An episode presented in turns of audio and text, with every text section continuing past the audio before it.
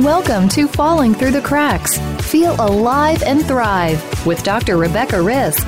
Do you ever feel that even though nothing seems seriously wrong and you pass all the medical tests, that you still feel that your health, pain, and fatigue are completely out of control? It doesn't have to be that way. Listen to the tips and suggestions given on our program today and take back control of your health. Now, here is Dr. Rebecca Risk.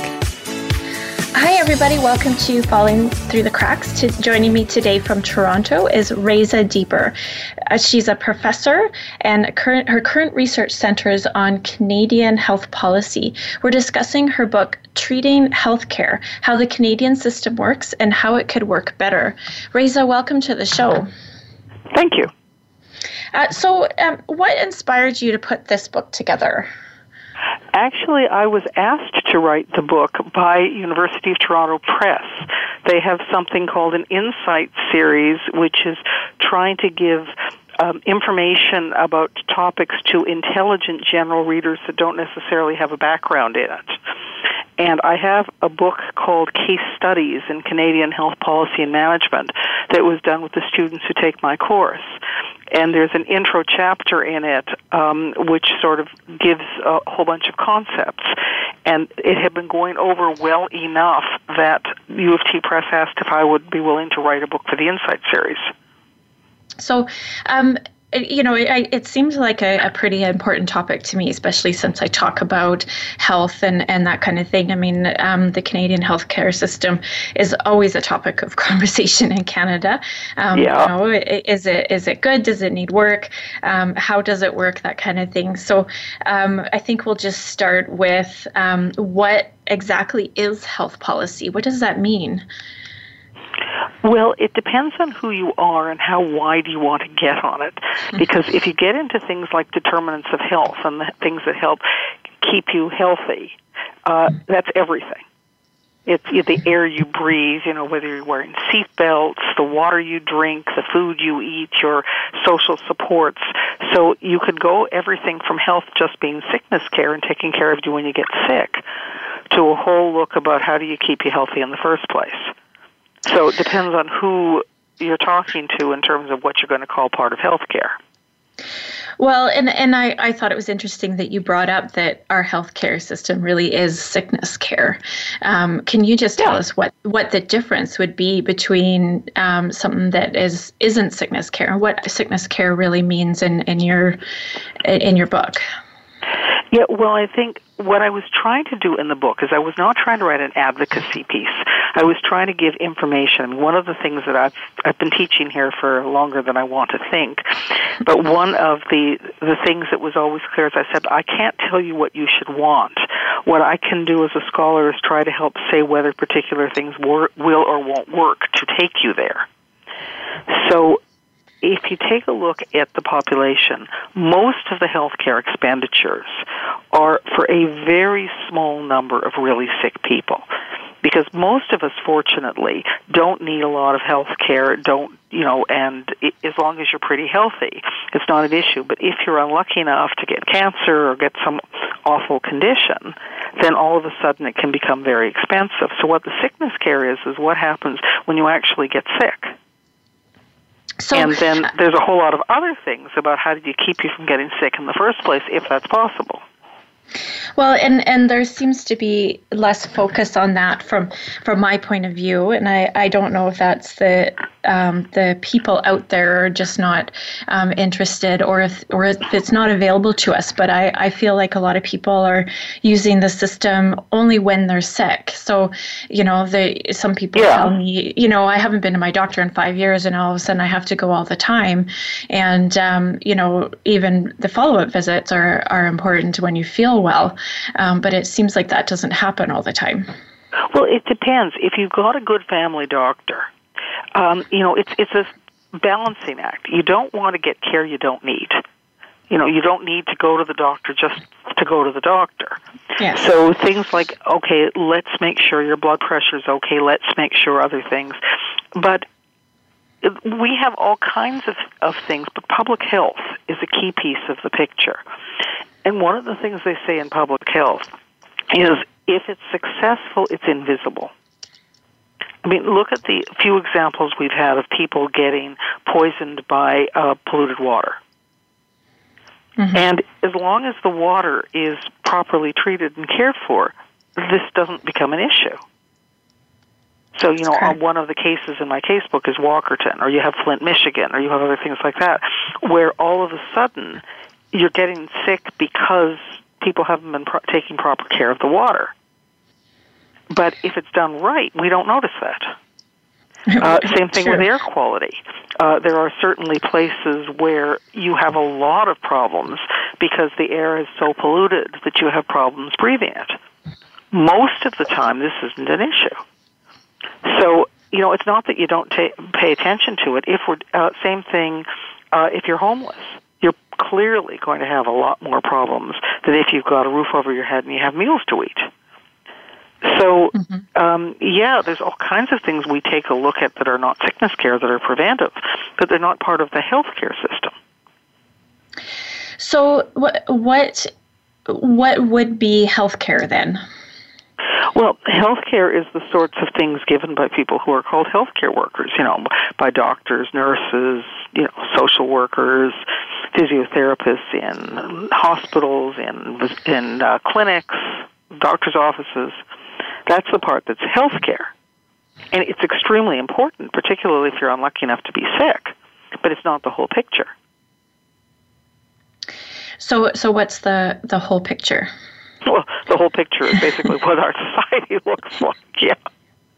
so it's like how how do we how do we keep people healthier and there's all kinds of things you know if you take a look at the world health uh, um, organization's definition of health it's a state of complete physical mental and social well-being and not merely the absence of disease or infirmity so you know did your hockey team win a big big game was that going to make you healthier uh, I don't mm-hmm. think most people would say hockey players count as part of the healthcare system.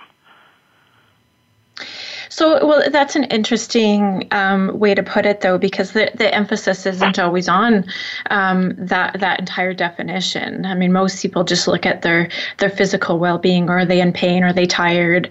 Um, yeah. et cetera. And and they're not looking at the social aspect. Um, and there isn't a lot of emphasis on that either. We're kind of, you know, um, left to our own devices in that, which does make sense in a way. But also, mm. if that's part of healthcare um, or well, part of our health, I mean, not part of healthcare, um, yeah. you know, it, something might it depends. need to shift. We're not yeah. left to our own devices about getting clean water or having the air quality decent.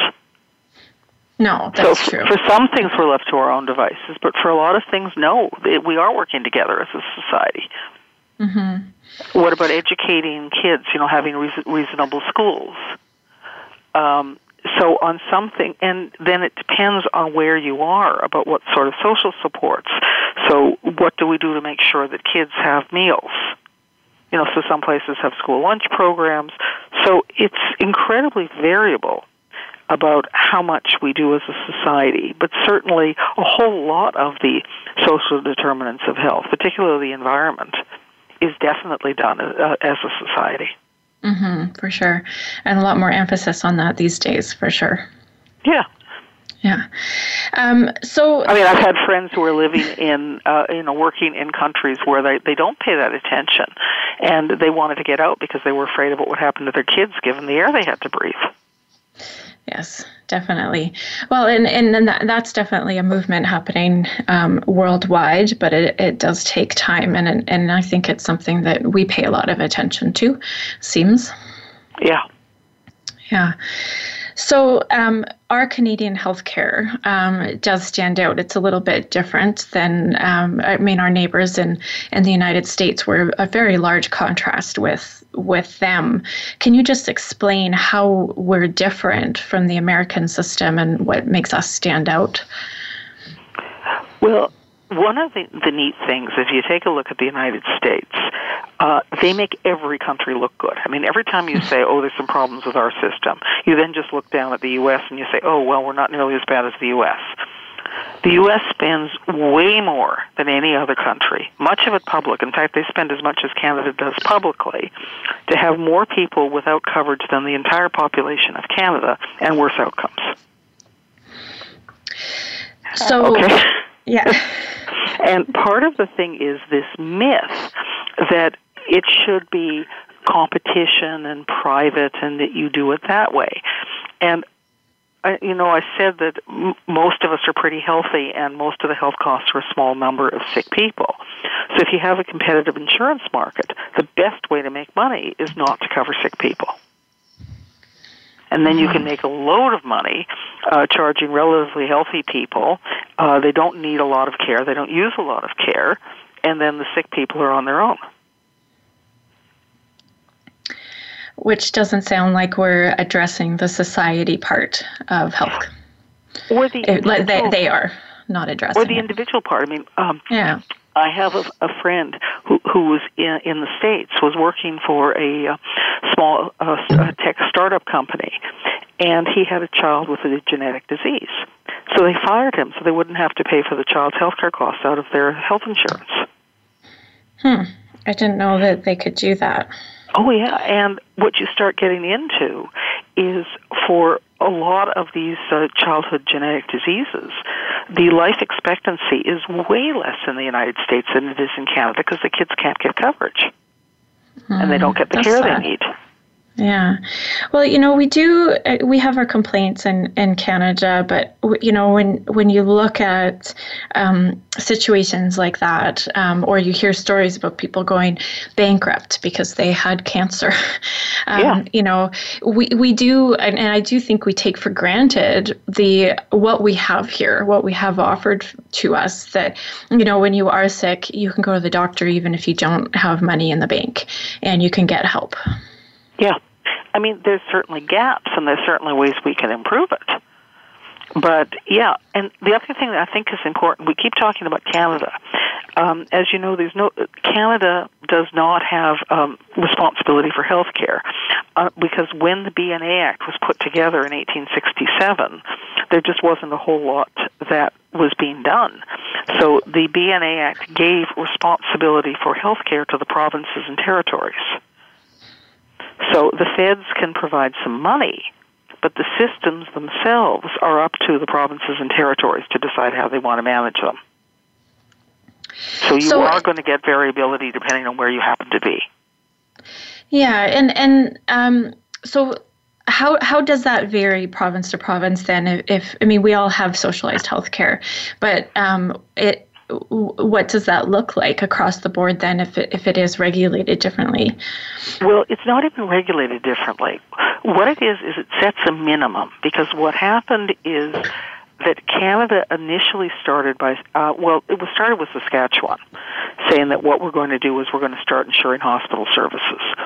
So the federal government got into the act to say, okay, if you want to set up a insurance plan, we'll pay some of the cost and the pro- the provinces all got in because they didn't see the point of saying our your money is going to go to help pay for insurance for people in Saskatchewan but not for people in our province. So what happened is by 71 or so every province had full coverage for hospital care and physician care because they started with the most expensive pieces. And then the model that they had, federal money only went for hospital care or physician care. So you had a randomized trial of nurse practitioners in Ontario, and they worked beautifully, but it didn't go anywhere because you would get no federal money unless the patient was seen by a doctor. So the what they did is they changed the model and they said, okay, no, we'll give you some block money going into provincial general revenue. But then they had to put some rules saying, what do you need to do to get the money? So what the Canada Health Act, and it's been since 1984 or so, what the Canada Health Act says is, look, if you want federal money, you have to give full coverage with no copays for all physician services and hospital services. You can go beyond it, but you don't have to. So provinces vary a lot because let's say I'm in the hospital. My drugs have to be paid for, my rehab has to be paid for. The minute you send me home, you still have to pay for the doctor visits, but everything else you don't have to pay for. But it may be very penny wise, pound foolish not to. So some provinces will pay for your outpatient drugs, or some drugs, others won't. Some will pay for outpatient rehab, others won't. There's variability in what they'll pay for for home care or long term care. So you're going to see a lot of difference depending on where you are about what sorts of things are or not picked up by the provincial plan and for who. So, um, it, it right now um, we do have this this full socialized system um, that looks that looks like that. It is a little bit different everywhere, and you know I do think that that, that it's actually on the low end. About seventy yeah. percent of Canadian healthcare costs is paid for publicly. Okay, and so how do, how does that work? Well, just that all just about all the doctor costs and most of the hospital costs except for things like capital and that are paid for publicly. But there's a lot of variability in the rehab the drugs. Dental care is almost entirely private. Vision care is almost entirely private. Mm-hmm. So okay. it, it very much depends on what you're talking about. Mental health is a big problem because the coverage, mental health back in the day, the assumption was you would be in a provincial psychiatric hospital. Mm-hmm. That's Which not how it's done now. So again, you've got a lot of variability in what sort of coverage you get for mental health. Yes, because if you just want to see a counselor, you pay out of pocket for that most of the time. Yeah. Yeah, which is difficult because most people are experiencing mental health issues at some point in their life, and not everybody can afford the help that they need. Exactly. So that there are, you know, in terms of pieces that I think we need to do something about, mental health is a big one. Yeah, I definitely agree.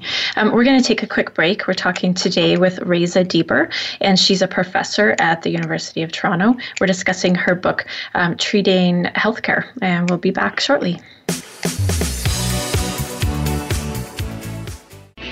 Are you finding your frequency? It can be described as that space between failure and success. It's the future of digital media. It's finding your voice. It's engaging topics, content, and ideas. Jeff and Ryan discuss the digital media space and all of its aspects. It's about making the mistakes, taking the chances, summoning the intestinal fortitude to step out of your comfort zone, and discovering what you can accomplish when you decide to try, decide to learn, decide that you have something to say, and find your frequency. Live live Fridays at 2 p.m. Pacific Time, 5 p.m. Eastern Time on the Voice America Variety Channel. Everything is energy. It's all connected. Your energy can be seen as the foundation for your life and impacts all areas of living. Do you realize that your thoughts have the power to affect how you show up? Tune in for Healthy Energy with Margot, featuring host Margot Nielsen. Margot and her guests will show you that connecting to your energy is vital to your health, relationships, money, and more. Listen live every Monday at 12 noon Pacific Time, 3 p.m. Eastern Time on the Voice America Health and Wellness Channel. When a woman is diagnosed with breast cancer, it's probably the most frightening thing that's ever happened to her. Friends and family often don't know what to do for support, not to mention the patient herself. That's where Breast Friends Cancer Support Radio comes in. Join Becky Olson and Sharon Henifin, breast cancer survivors and advocates. They help by providing inspiration, information, and most of all, hope. Tune in Wednesdays at 9 a.m. Pacific Time, 12 noon Eastern Time on the Voice America Health and Wellness Channel, and Thursdays at 9 a.m. Pacific Time on the Voice America Women's Channel. Have you friended us on Facebook yet? Why not? Just go to facebook.com forward slash voice America or search for the keywords voice America. Once you are part of our Facebook network, you'll receive daily messages about what's happening with our shows, this week's featured guests, and new happenings at the Voice America Talk Radio Network. And you can add your voice to the always active discussions on our timeline. Just go to facebook.com forward slash voice America or search for voice America.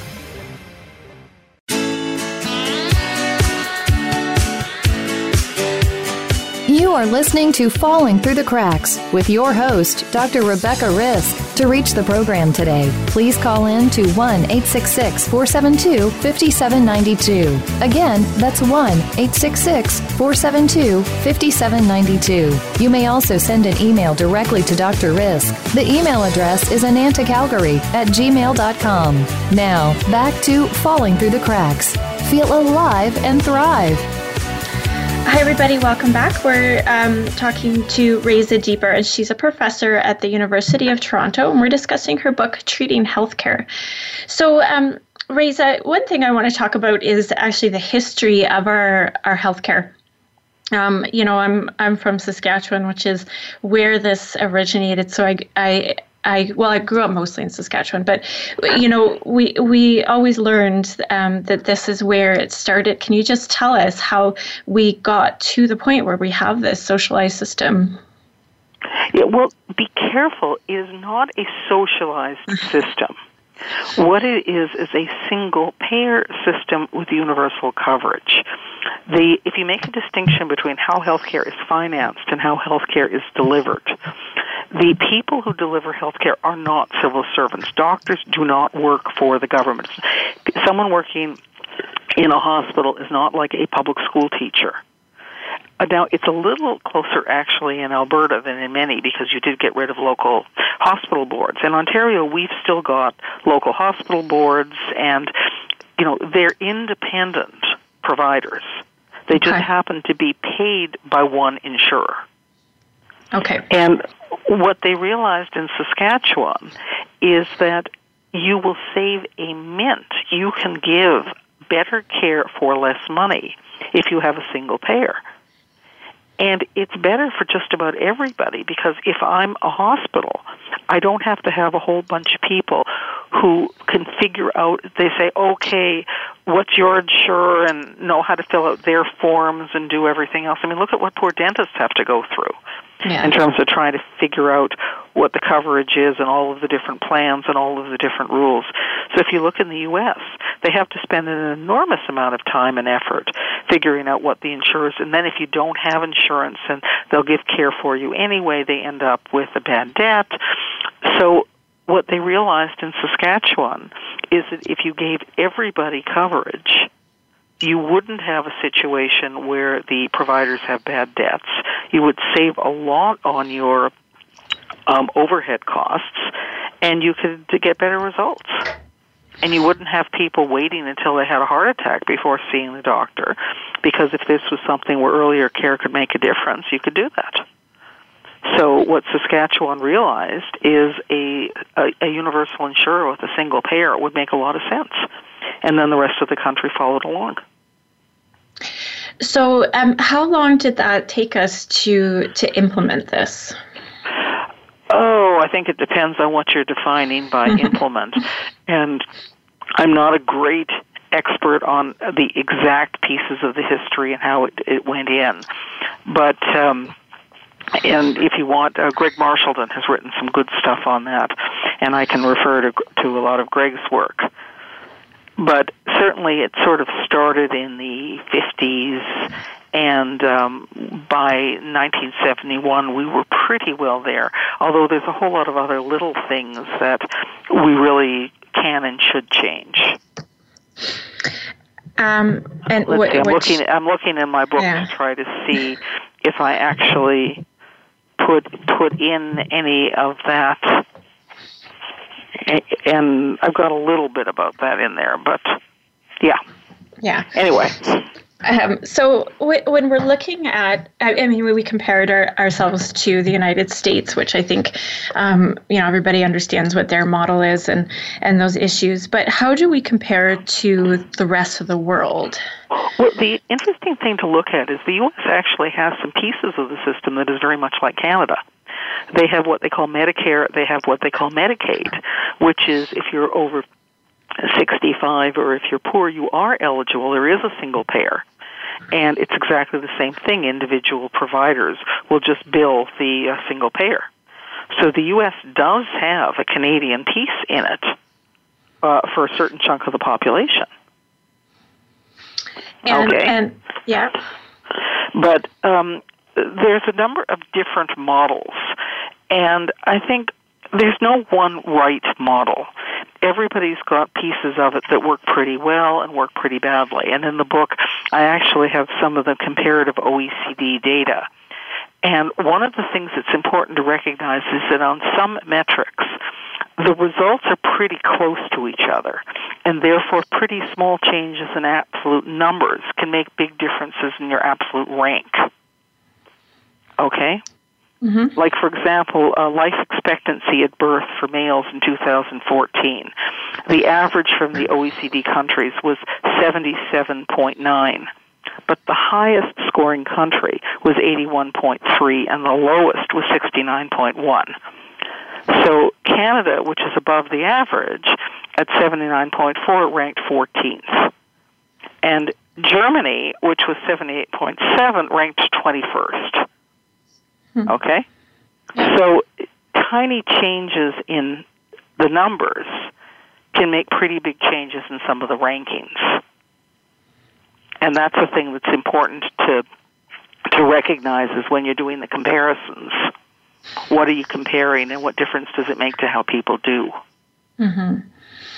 So I think we're pretty well in the midpoint. You know, there's some things we look better on, some things we look worse on, but there's no chunks where it's we look really awful. And then one of the other differences are we talking urban areas or rural areas? Because if you're in the middle of a big city, it's easy to get specialized care. If you're in a more rural, remote area, you may have to travel a lot more to get specialized care. And then here's one of the Canadian complexities, which is it's hard to do e-health and because you have to be licensed in each province you're giving care to. So if you tried to set up something in Calgary to deliver care to Northwest Territories, Manitoba, etc., every physician working there would have to be licensed to practice in each province territory that they were giving care to.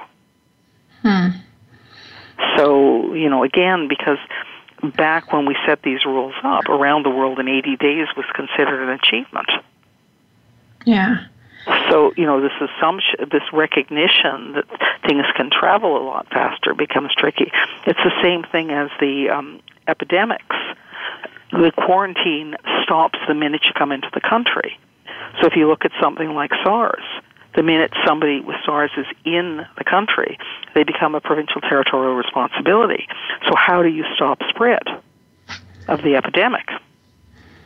And we didn't have the mechanisms in place to do it very well because the assumption was it was all being done locally. So, and, and that's obviously something that I, I mean, you're right. When when travel was harder, uh, is when this was set up, um, yeah. and and it's it's a lot easier now. And and you know, people move around a lot more than they used to as well. And I know you know one issue is that you go even um, it's not just when doctors go to another province they can't practice, but when we go to another province, you know, it takes three months to get health care, and and um, some people do feel a little trapped by that. Well, it's not. It doesn't take through. It's this is the portability requirement yeah. of the Canada Health Act, which is what do you do if so, if healthcare is a provincial thing and your plan is provincial? What do you do if you get sick in a different province? And so what they said is, look, for the first three months, you're the responsibility of your home province, and then after that, you're deemed to have moved. Although you have to go through the paperwork and make sure you're registered where you moved to. So the idea was if you're gone skiing in Whistler and you break your leg, who should have to pay for the care? Mm-hmm. Okay, um, but it becomes very problematic. What if I'm a student? So I'm, you know, I'm studying at Dalhousie, but I'm not from uh, Nova Scotia. Who's responsible for my care? How do you do it? What if I'm a foreign student? And so you get into all of these complex. What if I'm an immigrant? So you don't have a home province. So that's what the three months was the minimum set. What mm-hmm. if I'm living on near Ottawa, but I'm on the Quebec side of the border, and my kid needs care from a children's hospital, but the children's hospital in Ottawa is Ontario, and if Quebec isn't willing to pay for that care, do I have to go down to Quebec City or Montreal every time my child needs care? So it becomes, mm. you know, it can be worked out and a number of the provinces have done that. I mean, PEI has arrangements with Nova Scotia for a lot of the specialized care because they know they're not big enough to set it up. So how do you what do you do? But it's up to the individual. It's almost on a disease by disease, you know, case by case, area by area basis about how they've set it up. Mm-hmm. Well, I had a, a, friend that was going to um, move out of Alberta, and they sold their house. And the um, the same month, she got diagnosed with breast cancer, and oh boy, yeah. they had they had to stay in Alberta for her treatment, and they had to rent somewhere and and wait until she was uh, clear. And um, because if they had moved, they would have had to wait for treatment, so they were told to stay. Well, it, you see, it would have depended. If they had treatment and Alberta agreed to pay, it would not have been a problem. Mm-hmm. So this would have been more of a how does Alberta link with the other provinces? What deals do they have? How do they do it? So it's yeah. not that it's not possible, but it's a whole bunch of individual province deals. So it would be a question of what the arrangement was that Alberta had with whatever province they were planning to move to. Mm-hmm. Yeah, it sounds um, like it can get complicated, like in that case where you know they they had no home at that point as well, um, and so their plans had to change. Um, you know, and it, it it's it's yeah. stories I've heard before. So it it, it seems um, something. But it also would have been yeah. whether or not their doctors could get her properly referred in and seen. So if the if they could get if they had linkages with the local doctors and hospitals. They could get care more easily than if they. So where were they planning to move to? Uh, to Manitoba. Okay, so it would have been a question of what the availability was of the services in Manitoba that they needed. Mm-hmm. Yeah, yeah. Which, okay. which yeah, so as you're saying, can be complicated too if it's not available to you right where you are. Um, it does get a little tricky. Yeah. yeah. So it, this is, you know, what it is is the care when you come right down to it is very much of a local thing of, you know, who are the clinicians, what is the condition, what do you need, what's available where, how do you do it? And that's not a government thing. So mm-hmm. so much of it comes down to like I we've got a really good family doctor. So if God forbid we need some sort of care, um, they can help arrange it. But one yeah. of the reasons they can help arrange it is that the other clinicians know that this practice doesn't send you for things that you don't need it. Yes, exactly. So um, when when we're looking at you know this whole system, um, and you know we we did mention that mental health doesn't get paid for unless you're in an institution, um, or being seen by a doctor. Yeah. Um, how how do we decide um, what does get paid for and what is in the scope of of this whole system? Yeah, and that's very much a thing that is decided by. Well, it sort of depends on how much you decentralize it. So, with hospitals, if they have global budgets, the hospitals decide what it is that they're going to be doing because you don't have a thing that every time a nurse takes your vital signs, she you know she puts in a bill for that. Mm-hmm. So some of these are salaried and these are things that they do. Whereas if you're on a fee schedule, the issue becomes what's on the fee schedule and what are you paid for. So it, it's very much a thing about how is that organized, arranged, who makes decisions. So for certain things like drugs, you'll have some bodies that decide whether or not particular products are safe enough and effective enough to uh, to warrant being put on a formulary. And then is it does the hospital buy it? Or is this does the province have a drug plan? Will the drug plan pay for it? So it's incredibly decentralized in a lot, a lot of these situations particularly okay. if they're starting with a global budget. Okay. Um, we're going to take a quick break. We're talking today with Raisa Deber and we're discussing her book treating healthcare. We'll be back shortly Are you finding your frequency?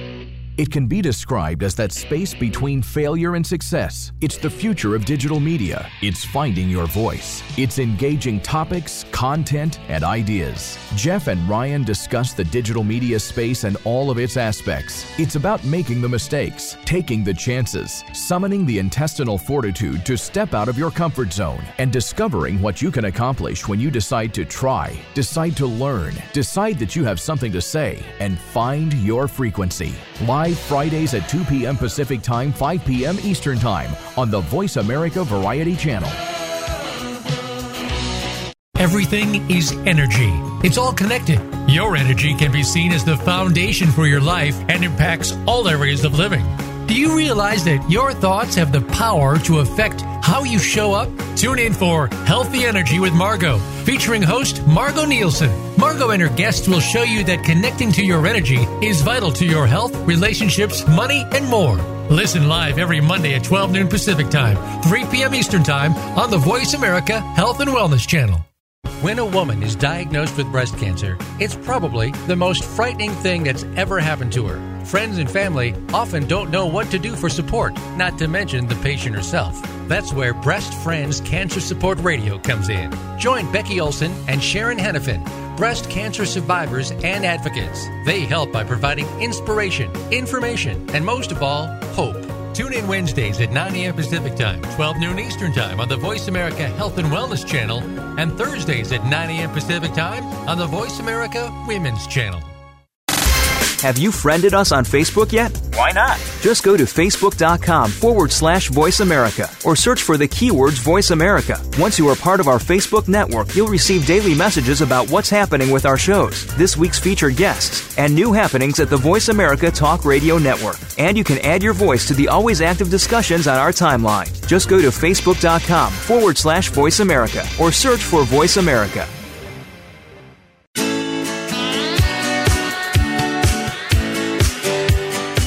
Are listening to Falling Through the Cracks with your host, Dr. Rebecca Risk. To reach the program today, please call in to 1 866 472 5792. Again, that's 1 866 472 5792. You may also send an email directly to Dr. Risk. The email address is anantacalgary at gmail.com. Now, back to Falling Through the Cracks. Feel alive and thrive. Hi, everybody. Welcome back. Today we're talking with Raisa Deber. She's joining us from uh, the University of Toronto, and we're discussing her book, Treating Healthcare how the Canadian system works and how it could work better. So, Raisa, how could our system work better? Well, I think one of the things is, I mean, there's a number of things that I had in the, the book. Uh, one is to make people healthier and help them stay healthy. Uh, a second is to improve how we coordinate services and improve the quality. The third is change how we organize our system, including revisiting how we pay for care, including who pays for what and how we deliver it, which is, you know, the waitlist access issue. And then the final one is get more efficient and get better value for money. So those were the four things that I suggested that might be helpful. So let's start with the first one. How can we get people healthier and stay there? Well, there's all kinds of things, you know, uh, making sure that, uh, like when I was a kid, I never used to see homeless people, and now you see people sleeping on the street. I wouldn't think that's particularly good for them. Um, making sure that kids eat healthy food, making sure that um, we we have you know proper education, making sure that you can walk around. I mean, there's some not Toronto, but there's some communities that you visit where you cannot walk because it's just highways and you can't cross the streets and you can't go anywhere. Um, so there's there's all these complicated things about what do we do about determinants of health and how do we help people manage like if you got diabetes how do you make sure that you keep it under control how about keeping your blood pressure under control uh, then there's the things about better integration so that you don't have a whole bunch of little silos uh, that somebody falls between the cracks in terms of trying to keep the care put together. Uh, then there's the um, and you know if if I'm out of the hospital, what do you do about covering those things and handling that? And then there's a wonderful model um, called choosing wisely, which is focusing on let's not do things that don't make sense. So to spend money on care that you don't need and is not going to do you much good doesn't seem mm-hmm. like a particularly good use of anybody's uh, money. Mm-hmm. So how do you work out a model that you're taking care, you know, you're doing the things that make sense and you're not doing the things that don't make sense?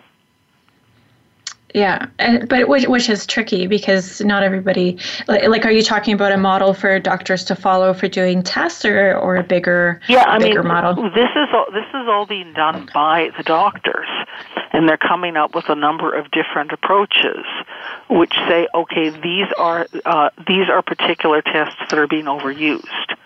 Let's stop overusing them. These are the situ- these are the times under which it does make sense to do it. These are the times where it doesn't. So you have a lot of effort to try to see what you can do to try to improve the quality of care. And as I said, this is being led by physicians, and I think they're doing a brilliant job with it. Mm-hmm. Um, and and um, how can we improve services?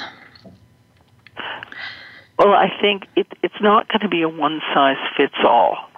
Mm-hmm. There's going to be uh, a number of things where you can figure out how to do it more effectively. There's certain, like, it's never struck me as making a lot of sense to have somebody have a heart attack because they couldn't afford the medication to keep their blood pressure under control. Mm-hmm. And so another of the things is uh, what are we paying for things? Because it's not just what are you doing it's what are you paying for it. So prescription drugs if we have joint purchasing could we get the costs down?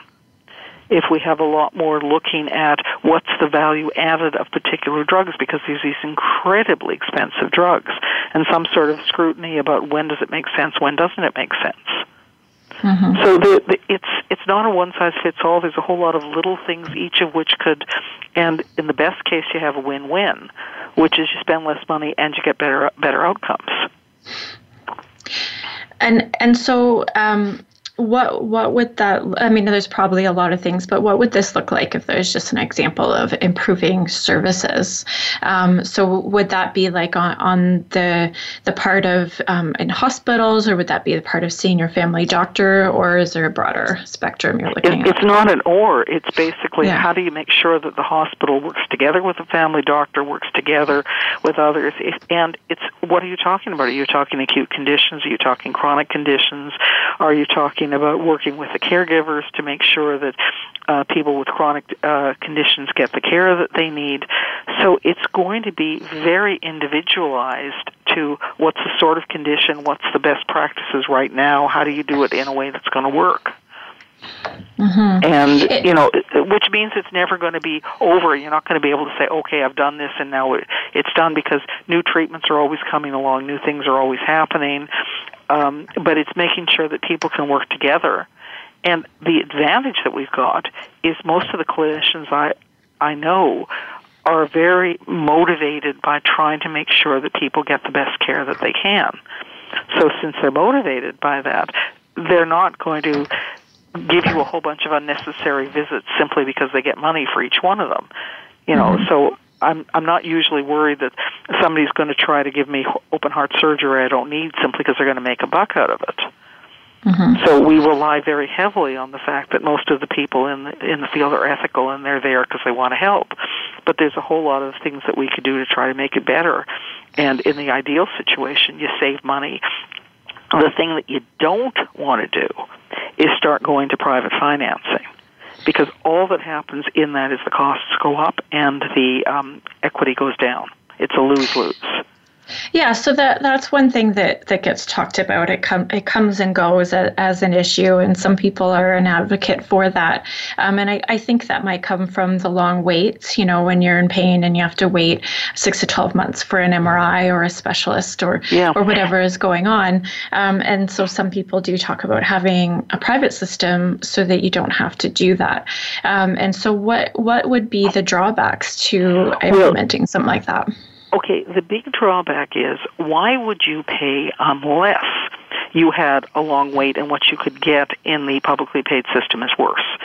So every place that's tried to do this public private tier has found that what you get in the public ha- gets worse because otherwise there's no market for the private pay. So it's sort of a lose lose. So if you're having to wait, figure out why and do something about the wait lists. Um, I know some people who are industrial engineers and they've done wonderful work applying engineering techniques to see what they can do to uh, reduce wait lists. And in a number of cases, you do some efficiency. like there was one hospital that was finding they had um, they didn't have enough recovery rooms. And then they looked and said, oh, because you're starting all your surgeries at the same time. So they staggered the start time of the surgeries and they had enough recovery rooms. So mm.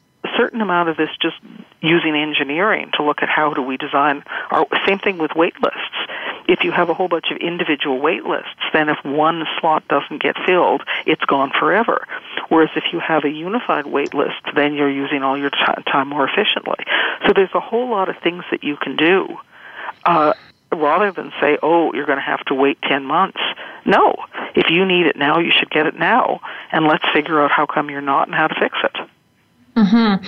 Yeah, because that, that's still the case. Um, I don't know about Ontario, but in in Alberta, people do wait an average of six to twelve months for a specialist, usually on the longer side. And even for for testing that they need, like let's say they need an MRI, um, it it will um, still take that long. And okay, you uh, have to be yeah. careful about how you measure that, because okay. I know somebody who had cataract surgery and the initial visit they had said, You are going to need it, but you don't need it yet. And about four years later, it got to the point where, yeah, they needed it, and they had it quite quickly. But by the way we measure wait lists, they were on the mm-hmm. wait list mm-hmm. for four years. Okay. Okay? So you have to be careful as to what the wait list means because sometimes if they put you on because you are going to need it, but you don't need it yet. Hip and knees you don't want to do it too quickly because there's a, limited lifespan to them, and the revisions don't do as well as the first one. So it's this trade off, and most of the data that I've seen the things which are really life and death thing, the wait lists have gotten way better and are doing quite well. Mm. So you have to be careful that you know how you're measuring them. Well, which is fair. I I, to- I understand yeah. that. I mean, you've got to delay, um, you know, surgery on your knees or whatever it is because they don't last um, and yeah. you'll have to do it again. So you wait until you are at that point where it's, um, you know, very necessary. Um, yeah. But at the same time, I know a lot of people feel like their quality of life is on hold because they're waiting for an MRI for an answer. And I've I know lots of people that will spend, I think it's seven or eight hundred dollars for an MRI in Calgary um, because they don't want to wait and they want okay. the answer of what's going on. And I think that in that case, what they should do is figure out how come you're having so much weight and how to fix it up. Mm-hmm. Yeah, that's definitely, I, I think that needs to be addressed because if you're in pain, um, which is usually what people are doing there, your quality of life is on hold. You know, you, yeah. there's a lot of things you can't do and you don't know why. You're waiting to find out why, which is a very right. difficult situation to be in. You know, it yeah. can cause a lot of problems down the road just because of the emotional impact and yeah. being in pain for that long. Yeah, and that's the thing of figuring out why that is happening that way and how do you work it out so people don't need to do that. And mm-hmm. absolutely. But having the private tier only for the people who are willing to pay is in my view not the way to go. What is on what is the way to go is to figure out what's going on, why, and how do you fix it. Mhm. Yeah, because it's it's hard. Like, um, just you know, go, going back to that, a lot, a lot of people will look at you know in the states, well, they although they're paying um, they don't have to wait um, and you know you can see a specialist and you can get a, a, second opinion and you're not waiting six months in between um, yeah, to but see that's people. because the people who can't pay are yeah. not getting it at all. Yeah, which is also difficult because okay. we don't want that either. Um, yeah, you know, it, we want everybody to be included. Yeah, and there's no yeah. market for paying unless you're making people wait. Mm-hmm. Well, so, and, and yeah. Yeah, so that's the reason why most of the people who looked at it said this is a really bad idea because you the the wait lists get worse in order that some people are willing to pay to jump the line. Yeah. And well, I'd did... rather make sure that two things I don't want to be in a line I don't need to be in. Mm-hmm. Okay, if I don't need that image, I don't want to get it. And yeah. if I do need it, I want to get it in a way that I need. That so yeah. Yeah, well, you pointed out in your book that it, it isn't um, saving the system because some people think, oh, well, then we'll have lesser waits in hospitals.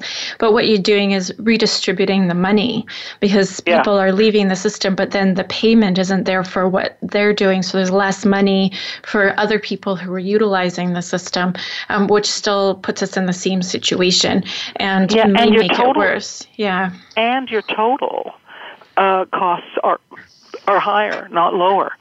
And so, let's say I'm a company that is paying um, for people's uh, in, insurance for my uh, workers. It costs them a mint if you do it this way. So what you're doing is you're putting a burden on employers and making us less competitive economically. Yeah. Yeah. Um, so uh, the the the fourth point is how to make things more efficient, which would solve the the wait list. So how can we do that? Oh, the, I mean, there's all kinds of ways to do that. You know, the single queue, the looking and seeing, okay, what services do you need? Which services do you not need? Um, you know, there's uh, a whole bunch of ways that it can be done, and they're actually doing a pretty good job of it from what I can see. The wait lists are now much less than they were, and they seem to be quite successful in a lot of this. So Um, yeah, I think you know what you have to figure out is what do people need and how do you do it in a way that you get the care that you need when you need it of high quality. Mm-hmm. And uh, I can't give you a one size fits all answer because it's going to very much depend on what sort of service you're talking about, who's getting it, when, where, why. Mm-hmm. But like I don't I don't want services I don't need. There's no Yes. particular advantage to me out of having uh, surgery that I don't need. Um, yeah, definitely agreed. So I, I mean. It, it, do you have any um, last comments for, for this topic before we end our show? Oh yeah, and and tell people that my book is something that absolutely yeah they want to read. Okay, yeah. Yeah, of course. So, um, how can people get a hold of you or your book if they have more questions? Uh, yeah, it's. Uh, I think it's available on Amazon. It's it's University of Toronto Press. Uh, you can also ask your local library if they want to get a uh, a copy because certainly the library here has some. And Okay. um, yeah, but it, it should be relatively easy to get a copy, and we try to keep it cheap because uh, we wanted people to be able to afford it. Yeah, and So it, it it's was not a, a super expensive book. No, and it was an easy read, which I think is important because this is a topic that I think everybody in Canada should understand. And and when when it's not easy to read and we're using all this terminology, it's it's harder for people to understand what the issues are and how they they can work to address it or um, you know talk about it with people. Yeah. Well, it's yeah. one of the advantages is I had a number of friends of mine who are very smart people but are not in the field read it to try to pick up where was I using jargon that people just wouldn't know what the jargon was. So uh, they were incredibly useful to me in pointing out examples of where I was using terms that to me were obvious, but they weren't obvious to people who were not in the field. Right, which is important if we're trying to reach everybody. So thank you for doing that. I think um, you know this is an important topic and and it's something that we'll probably always be talking about because how could we not want to make it better all the time, especially when it is life or death in a lot of situations. Yeah. So um, you know, thank you for joining me today and um, sharing this information. I appreciate it. Oh, you're welcome. Um, today we were talking with Raisa Deber. who's joining us from the University of Toronto, and we were discussing her book, Treating Healthcare How the Canadian Health System Works and How It Could Work Better. And um, if you want more information about my story, about what I went through in my health journey, you can see that on my blog site at dr risk.com. Don't forget to follow me on Twitter, Facebook, or Instagram. And thank you so much for listening today. Be sure to make today a great day.